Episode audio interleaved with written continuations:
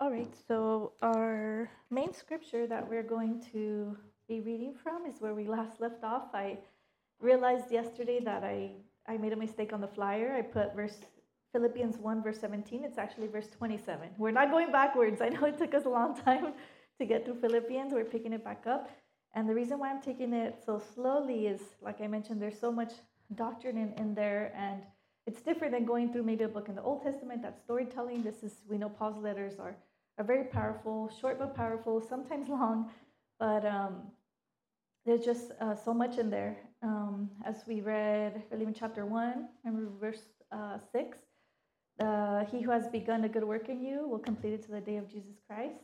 And there's just so many good scriptures. We haven't gone into this one yet, but I love it.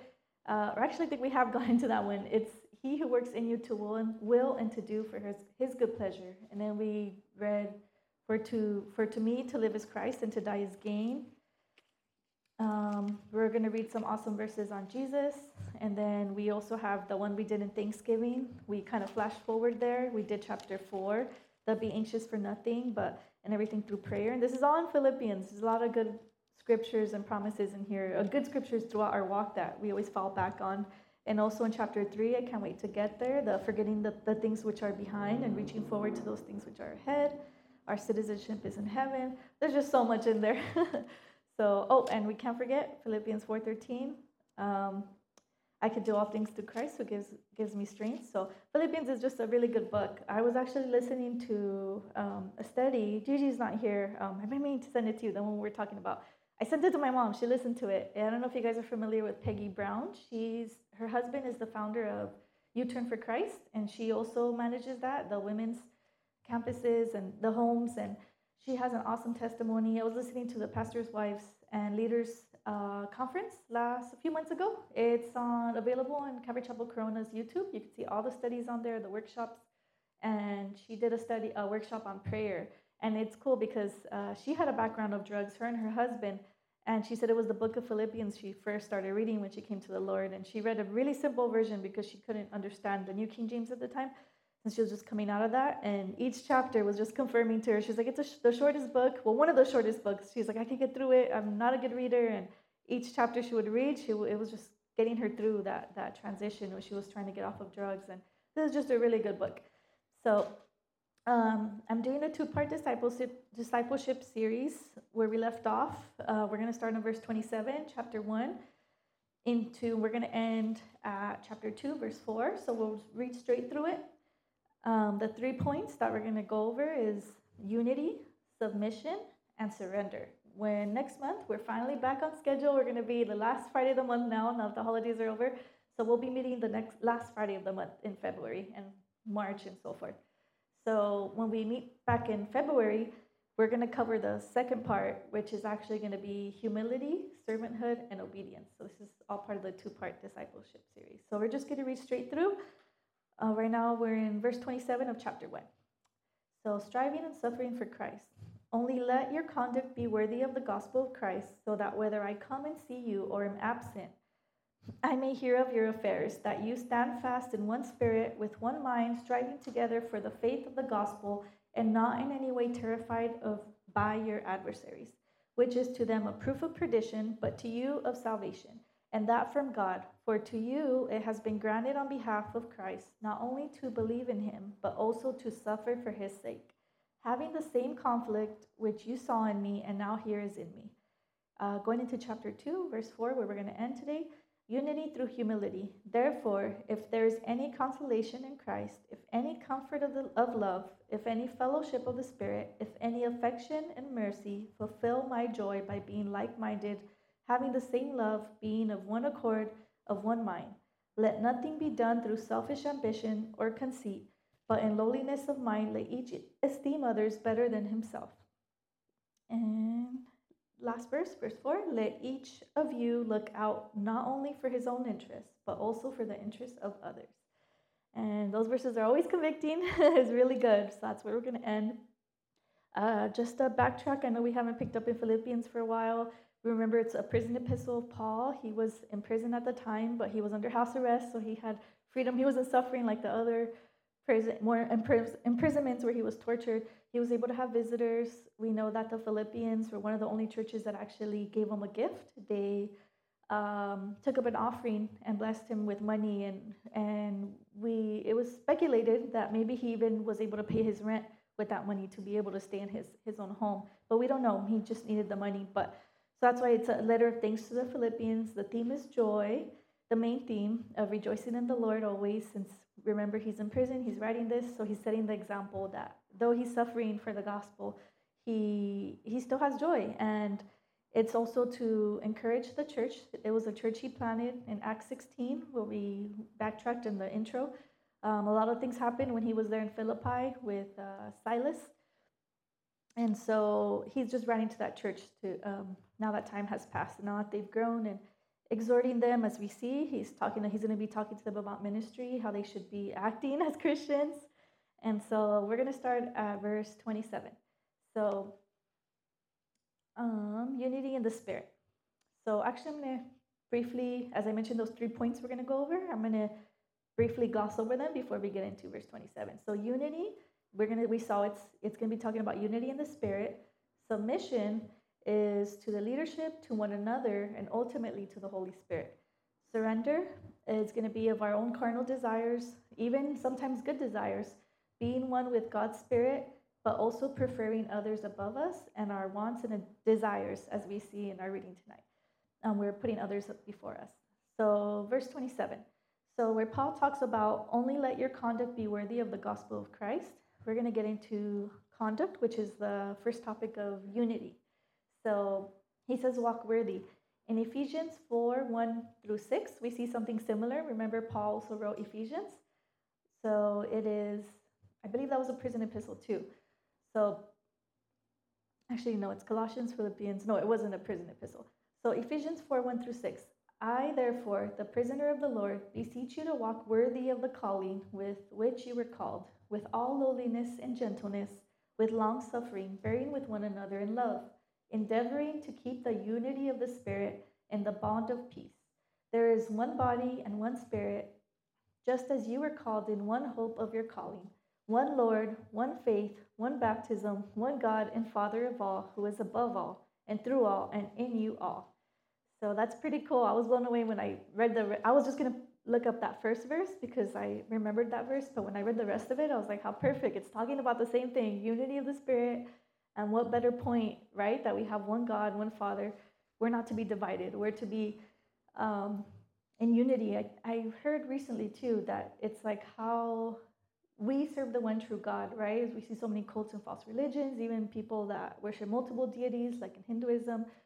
But how awesome that we're known to Jesus is the only way, right? That's like our religion, and and it's one God, the Trinity. So how much better to, in a sense, advertise that or prove that than being one with each other? If we're all divided and it's one true God, one God, it's it's not going to look great.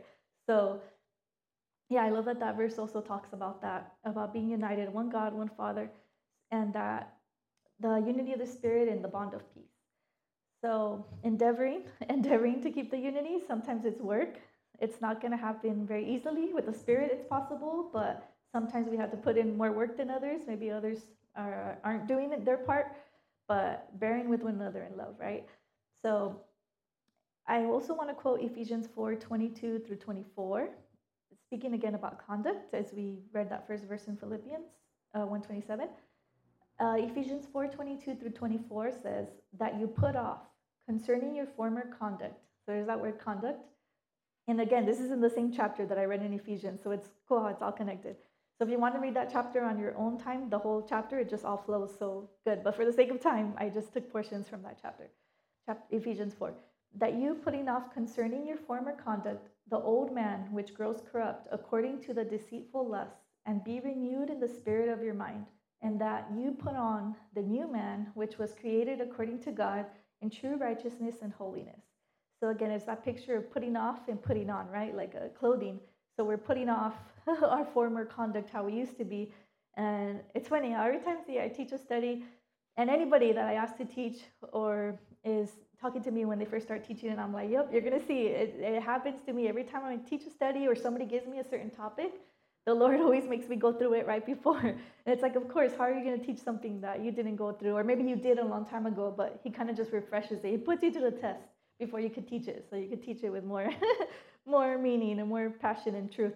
But yeah, even just today at, at work, uh, this lady was having a bad day and, and she says she knows the Lord, but um, it's cool that I've been put there to be a witness.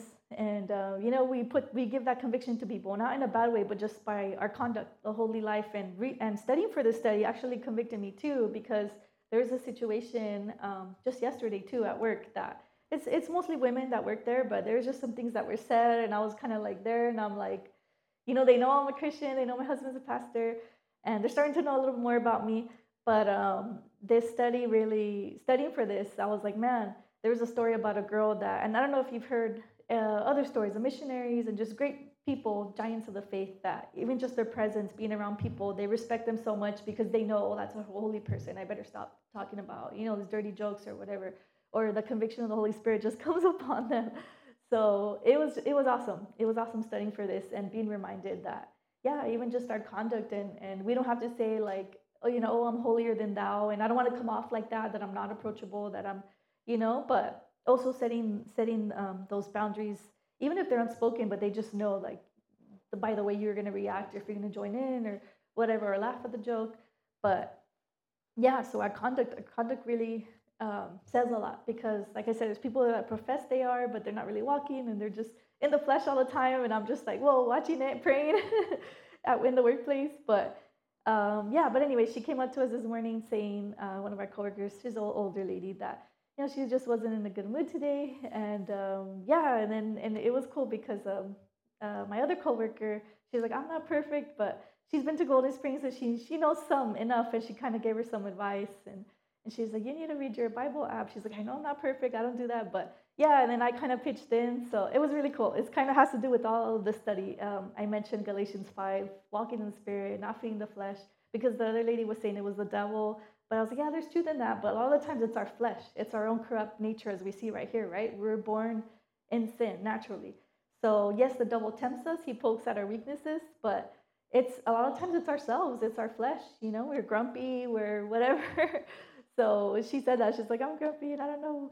She's saying a lot of things. But so, yeah, so back to Ephesians 4.22. So it says that you put off concerning your former conduct. So, we're, we're, it's work. We have to put it aside and and put on, put on the new man and respond in, in a spiritual way.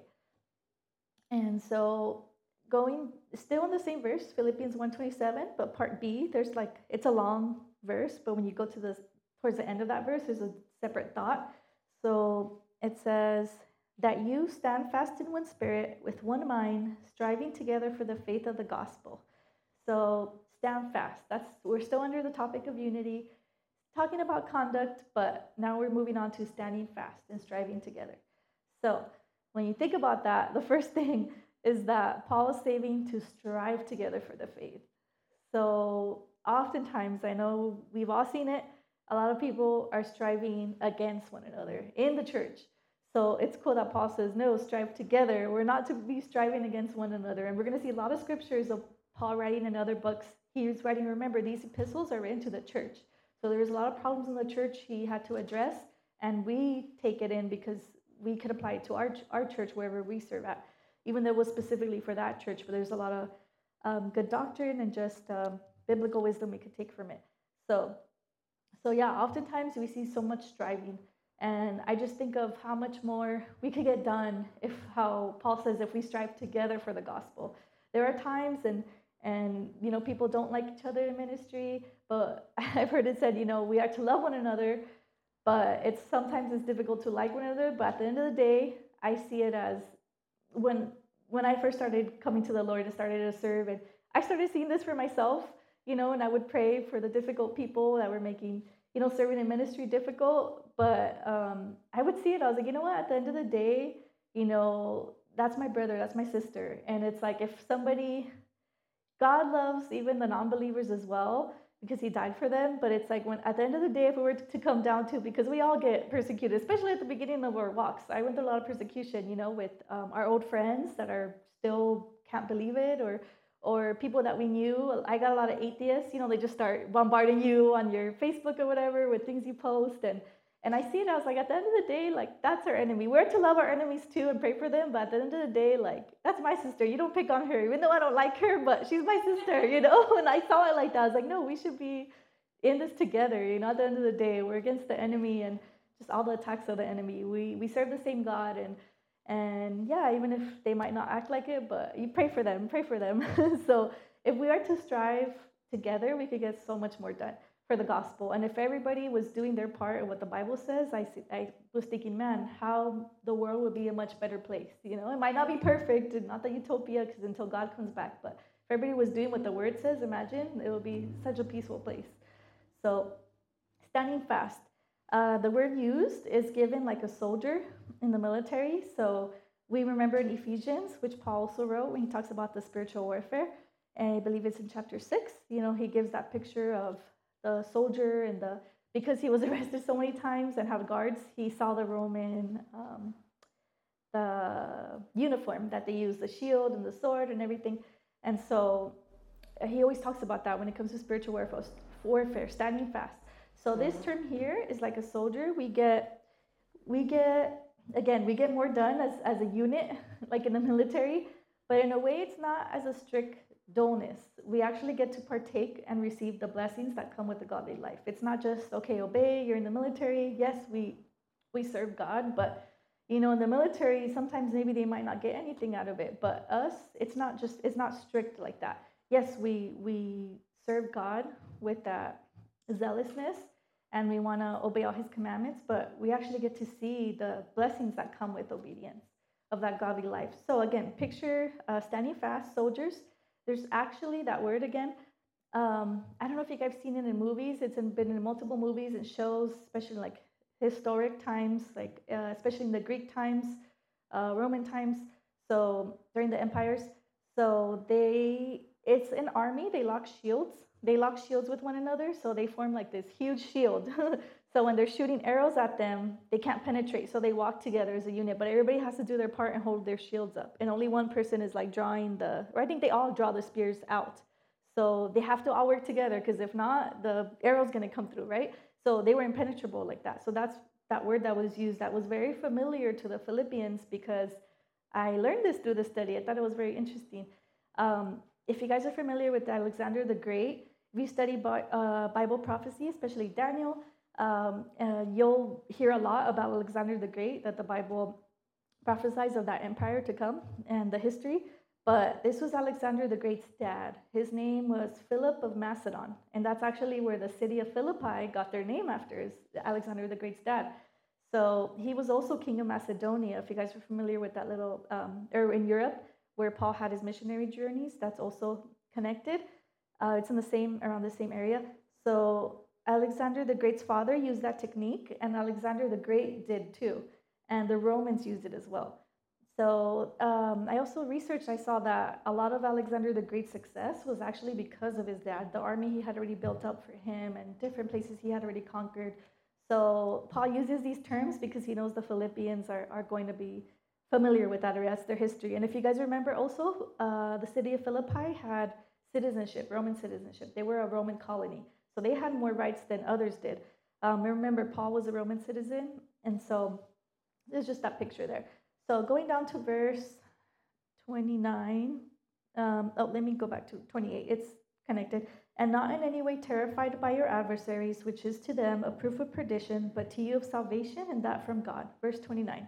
For to you it has been granted on behalf of Christ, not only to believe in him, but also to suffer for his sake having the same conflict which you saw in me and now here is in me.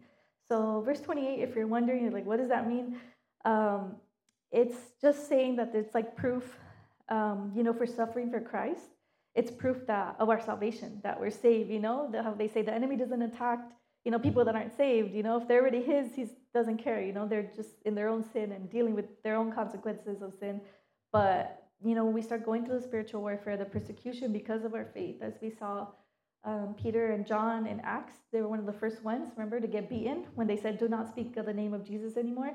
and they were happy and they were celebrating, like, yes, we're worthy to suffer for Christ. But because they failed, remember? Well, Peter failed when Christ was here. Remember when the rooster crowed? So he felt privileged that now he got to suffer for him. He got that chance again. And, and yeah, that it's, it's a good thing, you know? We're not, and he actually writes in his epistle in Peter to suffer for doing good, not for bad, because what reward is in if um, you're beaten for your own faults, you know, like you're just a hard-headed person. But if you're if you're um, getting persecuted for good, then that's awesome. You know, you're you're blameless. You're like Jesus.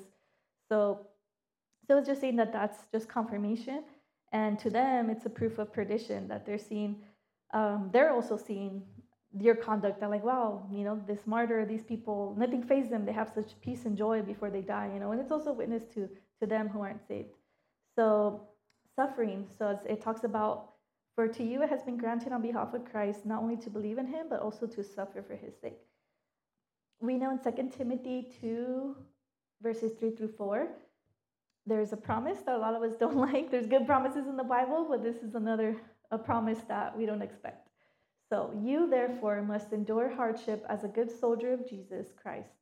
No one engaged in warfare entangles himself with the affairs of this life, that he may please him who enlisted him as a soldier. So we know that we're called to suffer in this life if we're if we're going to follow Jesus. Yes, there's blessings. It's, the reward is greater in heaven than if we didn't follow him. And if we didn't follow him, we're still going to suffer in this world, but our suffering is going to be meaningless and it's just going to have no purpose and it's just going to be awful. But for the Lord, like we said, it's it's an awesome reward. And so we see again that picture that we're Jesus' soldiers and I love that part that says, No one engaged in warfare entangles himself with the affairs of this life, that he may please him who enlisted him as a soldier. We know it's strict when people get into the military, you know, they, don't, they can't see their families or different things, but here it's also painting that picture that we are not to get distracted with the cares of this life. You know, if we're following Jesus and we're on fire, and then, you know, distractions come and, you know, and we're going to fall away. So I also saw it and I connected it with our study. It says, The affairs of this life is our flesh, our carnal desires, our temptations. So may we be good soldiers in unity as we are learning how we ought to strive with. Um, strive with one another, not against each other.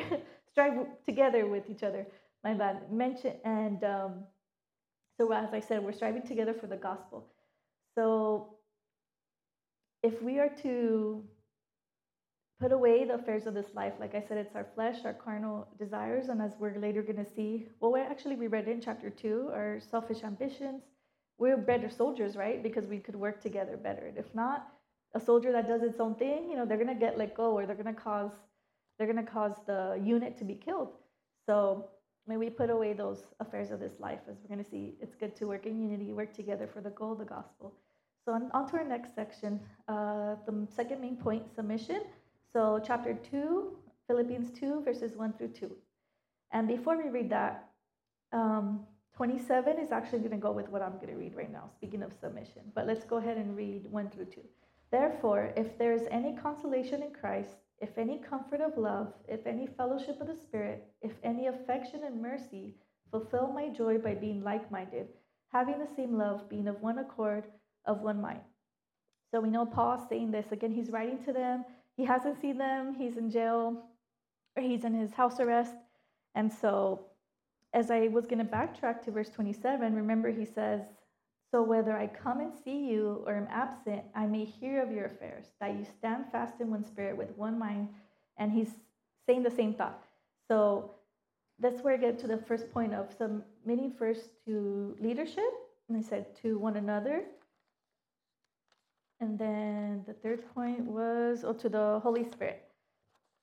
So, Paul, we know that he's the church planner, he's their pastor, he's their church father, he's the apostle. There was only 12 apostles. This was the early church. You know, they did everything. The apostles were anointed, whatever, um, everything they taught, their doctrine. So I like how he said in that verse 27, he says, whether I come and see you or am absent. So pretty much it's kind of how they say our, our character. Um, they say, Are you the same person? I don't know, integrity, integrity. Are you the same person, um, you know, when you're being seen or when you're not being seen? Or how do you treat other people when you're not being seen? So that's our true character, our true integrity. So, so kind of how they say, like, and especially as Christians, we shouldn't be that way. You know how they say there's always the person that's trying to, to impress their boss. You know, the boss comes around in the workplace and everyone starts working harder, and then the boss leaves, and then I'm like, that person's always on their computer playing games or doing this, you know. And but as Christians, we're always working hard. We're always working hard, and we're not to be one person and a different person. We know that's hypocrite. Remember, that means uh, in the Greek wearing a mask, two faces. And so, yeah, we're just always supposed to be the most hardworking, obedient so that's what Paul's saying. He's like, whether I'm there visiting them, they're not going to be all like, oh, you know, we're perfect Christians here, being in unity with one another. He's like, and all that, you know, he's like, no, even when I'm not, when I'm away. So, you know, he would get news through the letters like, oh, you know, we're doing good, or this is what's going on. Like we know in Corinthians, remember, he he had to address some a big sin in the church, and most the first letter to the Corinthians was mostly rebuke, and the second one was better, but yeah, so Paul was getting news. He had all his people, like we're going to see later in Philippians, he's going to send Timothy because he's like minded to him. So he has his different leaders um, checking on the churches and, you know, tending to their needs, whatever they need, or if there's any divisions, but and to encourage them. So, so yeah, so I love that he said that. Whether he's there or he's absent, they should already be doing that, you know, be being genuine. And so not trying to impress him when he's there. So and again, he hits on being like minded, being of the same love, being of one accord, of one mind.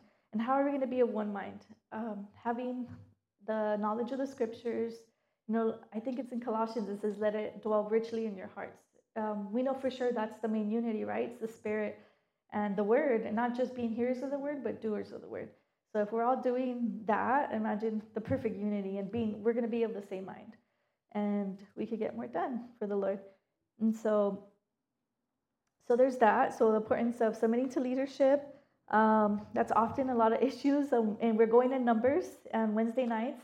Uh, my husband and here in this church, we're going through numbers. I think it's awesome because we started the philosophy of ministry classes on Thursday. If you guys haven't gone, or um, you can watch it online or hear it in the audios. They're really good. We've barely done our second one. It's every other Thursday.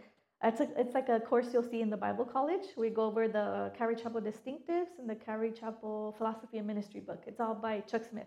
So it's just showing us why we do things the way we do at Calvary Chapel. And it's a system that works. You know, it's been proven over time. It's not just Chuck's thoughts.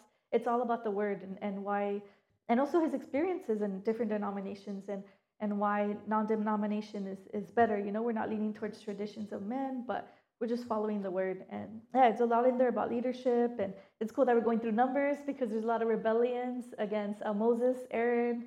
Uh, first, Aaron rebelled against Moses with his sister Miriam. And then later, now they rebel against uh, Aaron too and Moses. So we know throughout that whole 40 years in the wilderness. But I think it's just awesome. So there's an importance about, um, yeah, submitting to your leaders. And I'm going to share a little something too. It's not always easy. Um, most of the times, I've always been blessed with awesome leaders in, in my previous churches, but there are times where you may not agree with the way things are being done. I mean, obviously, if it's sinful, then it's time to find another church, or if nothing's being done about it and they're being confronted. But if it's just like minor things, the way they're doing ministry, you're not used to, or just maybe things they're neglecting, it's just uh, you to pray for them. And I would see that. And just by being silent, you know, people easily in the flesh, you know, they cause divisions. I don't know if you guys have seen that. And just hearing about one recently in, in a, a, big church of Calvary Chapel recently, and it's just it's just heartbreaking once you hear the stories of how divisions divisions happen and a lot of church doesn't exist and how it starts and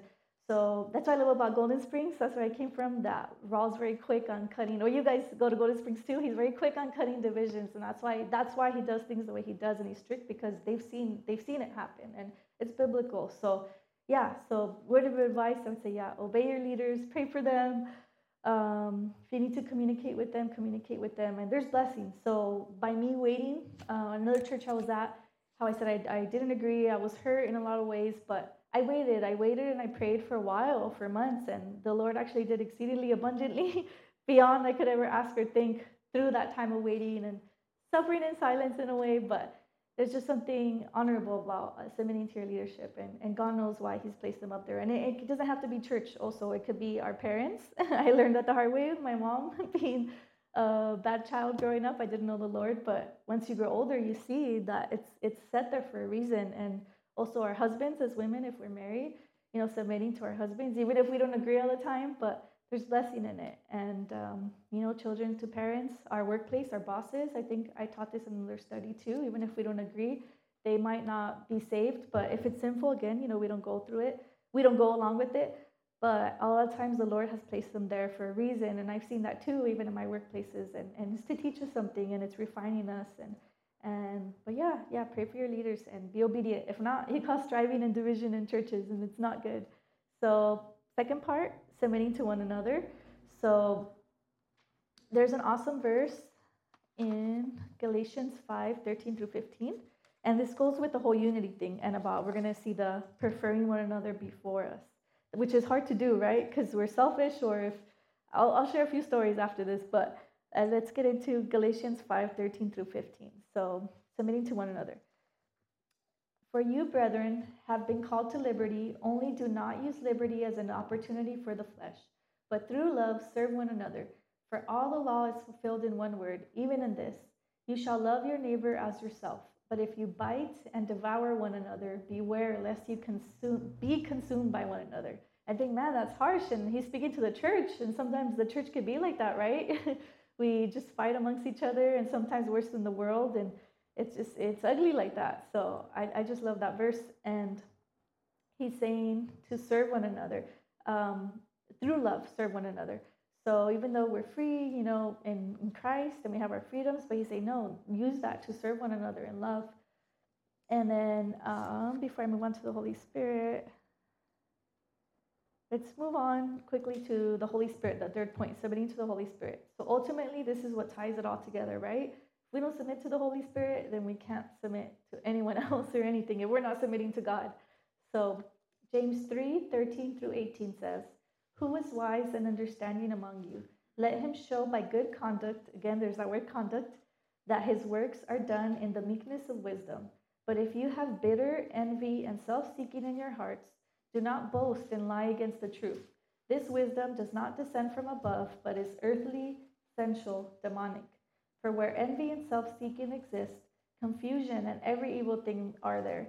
But the wisdom that is from above is first pure, then peaceable gentle, willing to yield, full of mercy and good fruits, without partiality and without hypocrisy.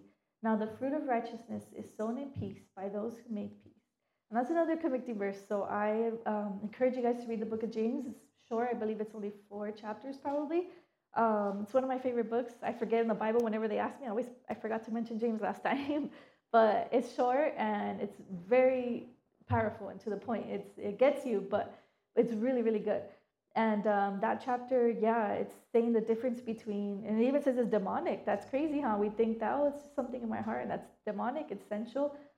And um, but then it shows what the wisdom from what the wisdom from above is is going to be peaceable, gentle, willing to yield, without partiality, and how I was saying about the story. So about the how it says to look out not only for his own interest but also for the interest of others and to esteem each other better than himself in Philippians 2. Uh, quick story, just what I've seen. Um, since we're all women here, um, it, it, could be in different different ways. But what I've seen oftentimes, and it's sad, especially when it divides friends, is when um, all the same girls like the same guy. Let's say that, like the, a group of friends, or vice versa. Maybe people that don't like each other. But oftentimes, it's hard and then one person you know might like the other like the same guy and then they're friends or even best friends sometimes it breaks up the friendship sometimes it doesn't and that's where this comes in. That's hard. You know put yourself in, in, in those shoes. I've seen it happen a lot and it's like would you be willing to yield and be like okay you could have them but but you really like this guy. So that's very very the fruit of the spirit right there. If you're willing to yield and putting others before you and that's when when trusting god comes in. And what we're going to get into that third point of surrender, just trusting God, what He has, what He has for you is for you. And again, there's that striving. The the study we're doing Thursday, the philosophy of ministry. Right now, we're talking about uh, striving for positions as well as you see in ministry. There's uh, envy in that too. I've, it's happened to me. I've, I've seen it, and um, yeah. So there's the preferring others. You know, we gotta be next month when we get into humility of Jesus, it's it's going to go hand in hand with what we're learning today. That's why it's the two part. But yeah, there's just so much, and it's we gotta you know put our own. That's where we're putting our own desires aside. But it's trusting the Lord, and He's to bless you. I've seen it time and time again, and He does. What He has is for for you is for you, and I love this verse. I believe it's in Second Samuel. And even when it came to this church, City Terrace, um, it was a promise God fulfilled to me um, before I think I even met my husband.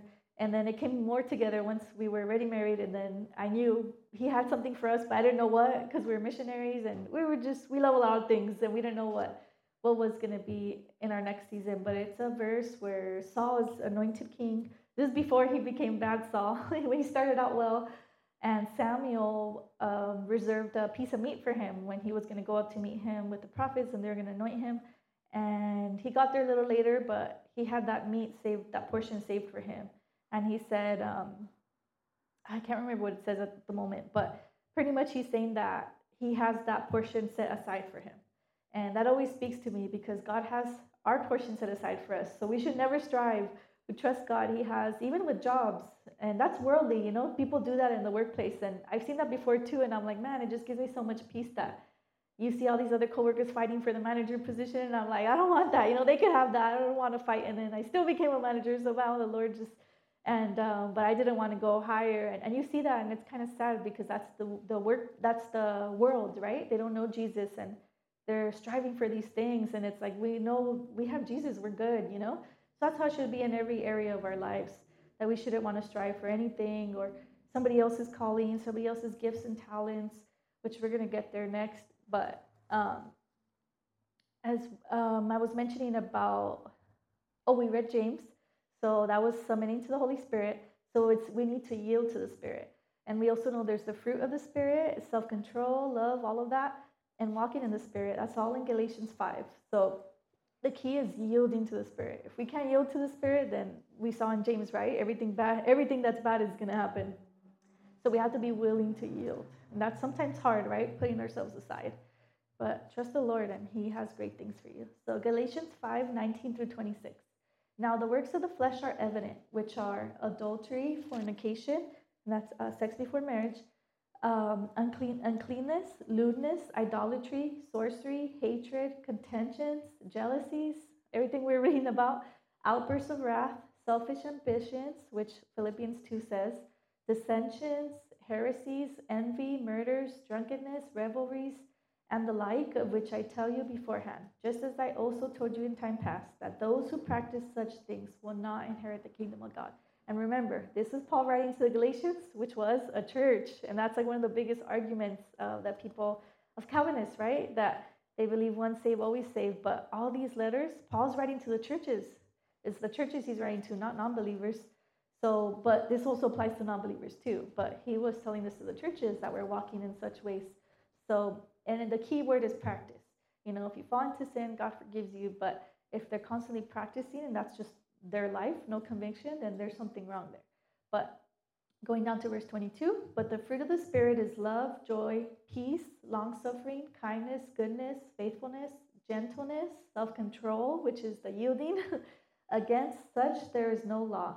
And those who are Christ have crucified the flesh with its passions and desires, which was the putting off. Remember, we read that verse earlier, putting off the old conduct? Verse 25 if we live in the spirit let us also walk in the spirit. The key is walking in the spirit. Let us not become conceited provoking one another envying one another.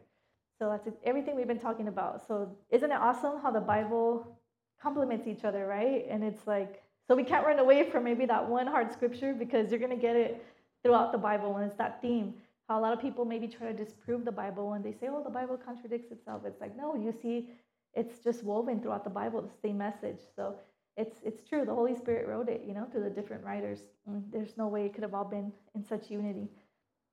And so that was so we're gonna go to the third part, third part, our last part, which is surrender. So again, as we saw, we'll surrender to our desires, our carnal ambitions. So a good example is think of a soccer team or a football team, any kind of sports we all work together, right? So I actually played soccer with my mom at church. so, and it reminds me of something Evelyn told me too, her daughter, because uh, her two kids, they're small, they, they were in soccer this previous season for the first time. And she shares stories with me. So we all work together, right, in the soccer team. But not everyone can score the goal, right? There's an order. So there's the defense, the mids, the forwards, the goalie, You know, not everybody could be the goalie. There's only one goalie. That was her too. I remember she wanted to be the goalie at one point. So it's like, no, there's only one, right? And um, there's different people could score goals, but most of the time it's the forwards or maybe there's just one person who's always really good at scoring goals and you guys have to set it up for them. Um, but it doesn't always have to be them. But again, there are some people who do ticket advantage. I believe Chuck Smith said they're the glory horses. He said they're something, but people that always take the glory pretty much. So again, there is an order. It just not everybody can score the goal, so we just have to work together. But then there are those people who take advantage, or the coach gives them more special attention, like oh, they're the star of the team, or even in soccer, you know, there's like the in Barcelona, there's like the key stars, right? It's like they're already famous, so maybe they give them more attention, they give them more opportunity to score goals. So, so that's what we don't want to do in the Christian world, right? We want to work together and share. But again, we can't envy the ones that that's just what they do. They're the goalie, and we just work together. So there has to be that balance. So um, I think oh, what she was saying is that her daughter is that at the beginning, at the beginning, because she was new to it and they're still learning, you know, they're small kids, and I guess they weren't working together, the girls, because I know when me and my mom were playing, and I was trying to explain that to her, we had our plays or our triangles, we have to always form a triangle around, so they have options of who to kick the ball, but I guess they would never kick the ball to her, or they just the same girls were like working together, but the whole team, they weren't working with the whole team, and I was like, no, they have to learn how to work together. I was like, trust me, they're gonna learn. I was like, don't worry about it. I was like, they have to learn how to play together. You guys aren't gonna win. so let's see, that could happen too, right? People get selfish and they just want to so that's think of that as a church. So, but another the last time we taught on Philippians 1, not today, but the other part, remember Paul mentioned that some preach Christ out of envy and strife. That's what he says earlier in chapter 1. And remember we we um, we studied, we talked about Joel Osteen and you know the different different pastors or false uh, prophets, but Paul says, regardless, Christ is preached. You know, even if they get judged, they maybe got, who knows, what if they do go to hell for, you know, deceiving people? We don't know. God's going to judge them. But regardless, Christ is preached. And it's like, I, I was listening to that in my early walk, and, you know, it, it helps lead people. It's not the vessel, but the message. God's word doesn't return void. And sadly, that happens with a lot of cults too. Um, sometimes we see good comes out of it because people are seeking God and they're still getting the word, even if they're deceived and there's damage done. But but again, that leads to that same point. Remember, some preach out of envy and strife. So there's that whole soccer team picture. Some um, have their own motives. Maybe they're they're not really teaching. Um, they're not really teaching for the right motives. You know, they want to be famous. They want to be famous pastors, or just get the attention that they're teaching. You know, but so there's that picture. So Ephesians 4, 11 through 13 says, again, that's Ephesians, that chapter we read. And he himself gave some to be apostles, some prophets, some evangelists, and some pastors and teachers for the equipping of the saints, for the work of the ministry, for the edifying of the body of Christ, till we all come to the unity of the faith and of the knowledge of the Son of God, to a perfect man, to the measure of the stature of the fullness of Christ. So, again, we see that um, there's more gifts than that. We know there's 21 gifts of the Spirit, but there's that picture that Jesus gave some, right? Not everybody has the same gifts we have a cluster of gifts. We might have multiple, but you know, everybody's calling. We can't be we can't be like other people. I've heard it said, and I think it's awesome, where it says you can't wear um, Saul's armor. How remember David put on Saul's, Saul's armor when he was going to fight Goliath, and Saul was like, okay, he was this kid, right? And his armor was all big, and he's like, I can't even fight in this. So he's like, he's gonna die with the armor. So he took it off. So it's like sometimes you know we try to be other people because maybe we're jealous of what they have but it's like no you know we can't replicate that it's like god has something special for you so it's again um, being content with the gifts god gave us and pray if you want other ones you know it's up to him and what he wills to give us and that was and we see in that scripture i just read it's for the equipping of the saints not for us to parade um, ourselves around like that chapter of love right? First corinthians 13 says what love isn't it says it doesn't parade itself doesn't it's not puffed up it's not envy. So yeah so we see it's for the equipping of the saints. That's the whole purpose of our gifts and our talents. It's to encourage one another the, our brothers not to parade ourselves around. And ultimately it's all about jesus not us because we see in that same scripture it's for to come to the full knowledge of the son of god and the unity of the faith so ultimately it's just to learn more about jesus and get built up so it's good to remember that so again it's important we stay in our lane um, as we remember that story uh, with Jesus, uh, John, he's telling them how they're actually going to die. We know the disciples died horrible deaths, but we know John didn't die. He was the one that wrote the book of Revelation and was he was actually boiled. They attempted to boil him to death, but he survived. Imagine they boiled him in a big pot of oil, but he lived. So um, Jesus was telling Peter, you know, what was going to happen to him. And then he was like, hey, what about this guy? He didn't say anything about John. And he, Jesus tells him, what is that to you? You follow me. So, you know, don't keep your eyes on what God's doing with somebody else. And we know that's the big issue with social media now. There's comparison or, and people lie. I always say, that's just, that's not true. You know, that's why I love to be transparent, you know, because then it does make people depressed. They think, oh, they have such a perfect relationship, a perfect life. And it's not true. They don't put the, of course, they're not going to put the bad things, right? And so, So, um, so I love that Jesus told him, you know, you just follow me. Like, don't worry about what this guy's doing or what's happening in his life. So, so again, stay in our lane, walking in our calling. And as we read Ephesians 4 in verse 16, it also talks about, it's not going to be up there, but it also talks about every part of the body does its share. When he's uh, Paul's talking about the body of Christ, right? Not everybody could be the eye, the feet, the mouth. There's only one mouth in the body. We were all mouths, we wouldn't be able to walk, right? so who's who would who's gonna walk to the other country to preach the gospel if they're all mouths? so um, so yeah, I love that it, Paul says every part of the body does its share. So we all play our part if we all taught, if we all were up here teaching, nothing would get done. What Amanda does is like super, it helps me out so much, and it's important for you guys to see Sarah doing worship and just the people helping set up the coffee and the food, the kids. It's just, it all works together. If we all did the same thing, it wouldn't flow, right? So, so yeah, so we just have to be content with um, what God has for us and just own it, you know, be the best at it and that's where you're going to find the most joy because then you're going to strive and, and be, you're going to get frustrated trying to do something um, that you weren't called to do. And that's when they say, like, when you, you're discovering your gifts, I tell people, just try it. You never know. Our pastor, Pastor Jesse, that passed away, he would always say, too, like, um, get your feet wet. Like, just try it. You know, we would go evangelize in the evangelistic ministry. And some people, it's not for them, but they found out, oh, it's not for me, you know? And you won't know until you try it. So, and that's when you get the most joy. You're going to know that that's your calling and that's the greater picture. It's like a puzzle. If we all do our part, then it's beautiful. And then we get more done for the Lord and for his kingdom. So, God exalts in due time to the humble, as the psalm says. Um, I'm sorry, the psalm says this other thing. He puts down one and raises another up. But it's in Peter, I believe, he says that, which he's actually quoting the Old Testament he says that to humble yourself under the sight of God and he will lift you up. So we know being humble, that's when God exalts. Like I said, remember I was praying silently, even though I was suffering. And it's like, yeah, just be humble and pray, and God's going to raise you up in his timing. And just be faithful, be obedient, be respectful to your leaders and whatever he's doing in your life, even if we don't agree, we don't understand, even in our suffering. Maybe we're going through a heavy trial. Remember, Jeremiah says the potter and the clay, right? The the clay doesn't tell the potter, What are you making? Why are you making me like that? It's like it can't talk. The potter's making whatever he wants, right? The the sculpture. But it's like we just we just have to, we're the work of his hands. Whatever God desires to do, we just submit to that. And in the end, it's the best for us. We might not see it now, but he does the, what's best for us.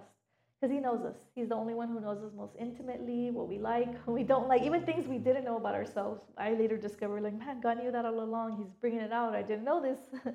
or bad and or good, right? So we just have to trust Him. So again, not seeking or fighting over positions. Again, as I mentioned, the philosophy of ministry, it's cool because um, we're actually, how I said, we're going through Numbers. We've been studying about Moses in the wilderness. Remember his father in law, Jethro? When Moses was tiring himself out, right? There's millions and millions of people. They were coming to him. Imagine him being the only, imagine there being a church and there's only one pastor, one servant, not a group and there's millions of people they're all coming to him. He was just like worn out. There was priests but they were all coming specifically to moses for all the hard issues to be judged and they didn't know what to do. And so he was just tiring himself out and people were lining up all day and they would end up having to go home without even getting to see moses that day. So his father gave him really good advice remember when appointing leaders and that's in exodus 18 21 so he told him moreover you shall select from all the people able men such as fear god men of truth, hating covetousness, and place such over them to be rulers of thousands, rulers of hundreds, rulers of fifties, and rulers of tens. So I love that that stands out. Uh, hating covetousness. That's one of the qualities of, of when choosing a leader. Um, we also see in Acts 6, right? Remember, able men, faithful men. Faithfulness is a, a big one. We're probably going to get into that one the next study. But I love what Jethro said about that hating covetousness. So we know covetousness is desiring, envying, and wanting what somebody else has, which is what we've been talking about. And again, and it's not envying other positions because if these men were just about the position, would they be there for the people? No, right? They would just be like maybe trying to impress Moses, right? Or be like, I want to be the next Aaron or the next Moses. And and we know Joshua was. I, I forgot to put the scripture in there, but one of my favorites, one of my favorite scriptures in the season I was in, and, and talking about all this, where we're covering, um, it says that Moses. I'm sorry, Joshua. We know that was his assistant. That he took Moses' place, right? Um, God chose him because he was faithful and just had all the good qualities, right, of a, of a, a godly man. And we know it was Joshua and Caleb. Remember, they brought the good report. And so he was just always following Moses, right? Everywhere Moses went, he was always praying, and, and Joshua was just there and very zealous for the Lord. Sometimes a little too zealous that Moses had to tell him, like, no, wait, calm down. But he was just he was just a godly man. But there's a scripture that says that uh, Joshua did everything that Moses commanded. So there we see that, right? He was being obedient to his leader. To his Moses was above him, and God exalted him after that. So I just everything that God told Moses, and then Moses told Joshua, and he obeyed. So as the leaders, the heads, they hear from the Lord and, you know, we're to follow. So I love that Jethro gave Moses that advice when choosing leaders. And again, so it's not wanting the positions or just in general. Um, as us ladies, it might be even coveting another woman's husband. It could be, or somebody's likability. Maybe they have charisma. It's like, no, we are not to be covetous in whatsoever reason. And, and you're to see God's to uh, lift you up. So I'm to end with a quote and then a last verse. So Elisabeth Elliot said, A spirit of calm contentment always accompanies true godliness. Um, Paul says in, in one of the Timothy letters to Timothy, he also says, Godliness with contentment is great gain. So I love that Elisabeth Elliot said, A spirit of calm contentment always accompanies true godliness. So until we're really calm and not worrying about anything like that, that displays true godliness. And ending with preserving unity is not an option in the Bible. It's given as a command, as we saw. And there's way more scriptures I didn't even get to include in here uh, for the sake of time. Oh, okay, good thing I, I went longer. But yeah, you could even, uh, if you guys are familiar with Blue Letter Bible and you do your Bible studies, you could enter in um, either that number, that specific number you have in the Greek, or simpler, just unity, and it'll pop up all the scriptures that talk about unity. I think even in some Bibles, if you go to the back of your Bible, I notice sometimes there's keywords. Um, this one doesn't have too many, but you'll see if you have a good study book or Blue Letter Bible, you'll see a bunch of other verses. If you ever want to do a Bible study and just want to know more verses about that for yourself to help you, or any other keyword, or even a person, a study on a person in the Bible. But yeah, so we're going to end with Colossians 3 12 through 13. Therefore, as the elect of God, holy and beloved, Put on tender mercies, kindness, humility, meekness, long suffering, bearing with one another, and forgiving one another. If anyone has a complaint against another, even as Christ forgave you, so you must also, you also must do.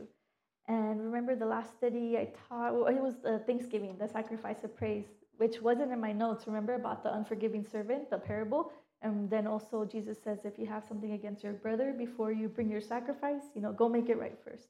And Jesus says, just said himself, if we can't forgive others, then God can't forgive us. Because when you compare to, that's what that parable is of the unforgiving servant. Remember, he was forgiven a great debt, but he couldn't forgive the other servant for like the tiny debt, he threw him in the prison.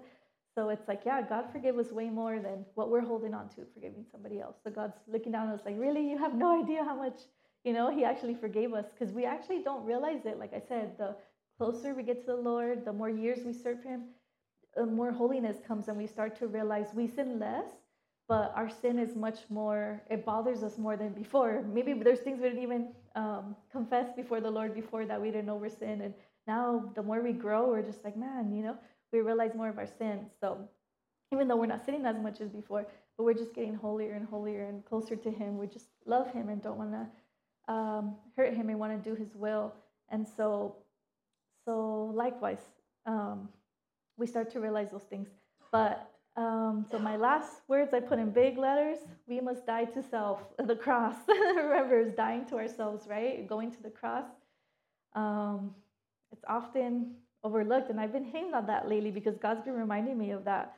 Remember, Jesus said, "If anybody desires to follow after me, let him deny himself, pick up his cross, and follow me." So that so if you want to learn how to be a disciple of Jesus, how to guarantee you're going to be in heaven, is that we're going to deny ourselves and just follow Jesus wherever he, led, he leads. But whether it's suffering or it's good, you know, we could trust him. It's going to be the best life. So we'll end in that. Dear Heavenly Father, Lord, we just thank you for today, Lord God, and just everything you have for us today in your word, Lord God. May we just um, strive together, Lord, not against one another in unity, Lord God. We know that these are the last days and just times are getting so crazy, Lord. And they've always been, Lord, is Noah and the flood, Lord. Your word tells us that it's going to be the same in the last days, Lord. And I just pray, we know according to prophecy, Lord, that you're coming soon. There's hardly anything left for it to happen, Lord, for you to come back, Lord. I pray that we will truly just work together in unity, Lord God, in love and putting ourselves aside, Lord God as our flesh gets in the way, Lord. And it's difficult, but I pray, Lord, when it's hard for us to forgive or hard for us to love, Lord, may you just give us the strength, Lord God. We know if we abide in you, you abide in us. And you give us that power of your Holy Spirit that's not of us, Lord. And we could look back, and other people could even look at our lives and know that this isn't us, Lord, that it's you, it's your power. And may we just be good witnesses with our conduct, Lord. May we just have boldness to share you, Lord God, as we're learning about Paul, Lord, and he was suffering for you, but he didn't care. He was happy, Lord, to be in jail. May you just fill us with that boldness to be able to have that joy to suffer for you, Lord, and, and just not be afraid, Lord. This world is getting darker, Lord God, and this, the enemy's trying to pressure us on all sides, Lord. But may we just not be moved, Lord, and just fall on you, Lord, as you're our defender, Lord. May just keep us safe, Lord, as we get home, Lord, and, and just work in our lives, Lord. In name we pray, Jesus. Amen.